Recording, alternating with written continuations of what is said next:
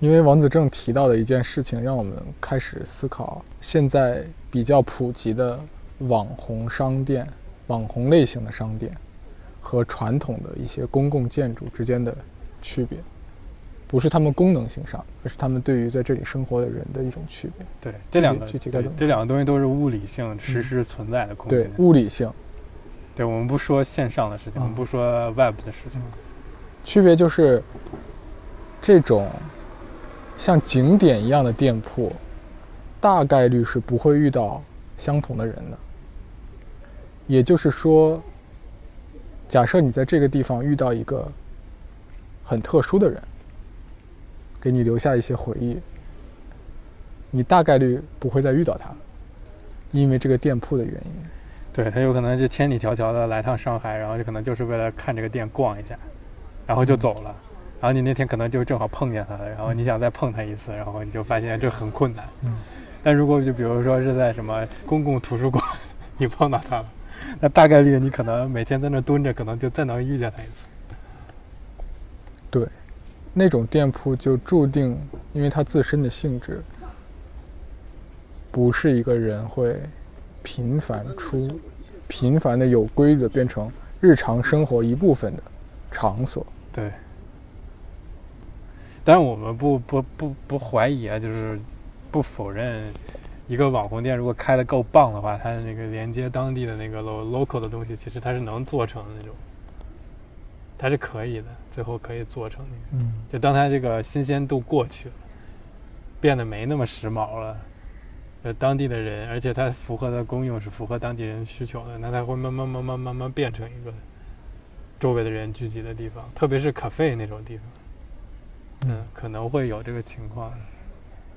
但是像现在这种，就是他妈的线上先做了，然后他妈开始做线下，那就很困难了，就非常困难这种事情。这种转化，这个空间意义的转化是很困难的。对，就是有一种奇妙的感觉，就是你在物理空间遇到的那些人类，就好像是你在刷朋友圈那个 timeline 遇到的那些人，对，是有相同的效果的。嗯，它是 literally 是 they come they're coming from everywhere，啊就是为了到这儿就是你在那个 timeline 你就看，all，these people are from everywhere，是一样的。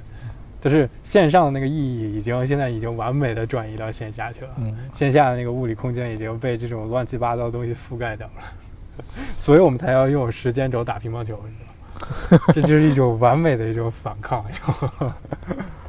我操！我是不是要解释一下时间轴打乒乓球这事？算了。对呀，你说的这种混乱性，哎，这个真的是很微妙的一点。哪个哪个呀？就是线上的这种相遇性，嗯嗯已经某已经被复刻在现实存在的情况中，嗯，因为这些设施的性质。对，就你们完全可能就是你们的生活就没有交集，但是出现在一个一个物理空间，嗯这就非常诡异的事情。嗯嗯，就我那天去那个店，我很明显感觉到，就我跟那里面的人其实不是一个世界的。嗯，但之所以去了，就是顺道就路过嘛，嗯看一眼。而如果它纯粹是一种格格不入的话，其实还好说。对，你就赶紧走就好了。但如果这种虚幻性之中还存在着某种真实，那就更复杂了那会让你就感觉我操，这个世界真是太操蛋了。对，哎，这个事情一时半会儿可解决不了，嗯它会越来越多的。就是互联网的逻辑转成线下逻辑，这个事情肯定有很多人意识到了，但是资本驱动那些那些赚了钱的 Web 那些 Tech Tech Giants，他不可能不朝这边走。嗯什么丁香医生开始线下化，就是他是在进一步侵占那种原来的意义空间。嗯，你就要你就要开这这个需要打仗了，这个需要宣战，再不宣战他妈来不及了，真的，真的来不及了。这人得需要多么大的意意志和信念，才能在虚幻的世界里彼此信任？这个嗯考验其实比曾经的人要大，来说更大。对，嗯。刚才说的这件事让我想起来，博尔赫斯评曾经评论过美国一个科幻作家有啊一，段话，他说 不是，不是他的形容，另一位。啊，他说他的作品让我们意识到，我们和古人并没有很大的分别。当我们在阅读圣经旧约创世纪里面存在的那些古人做的事情的时候，总感觉他们在很遥远的、黑暗的古代、混乱的时候存在的。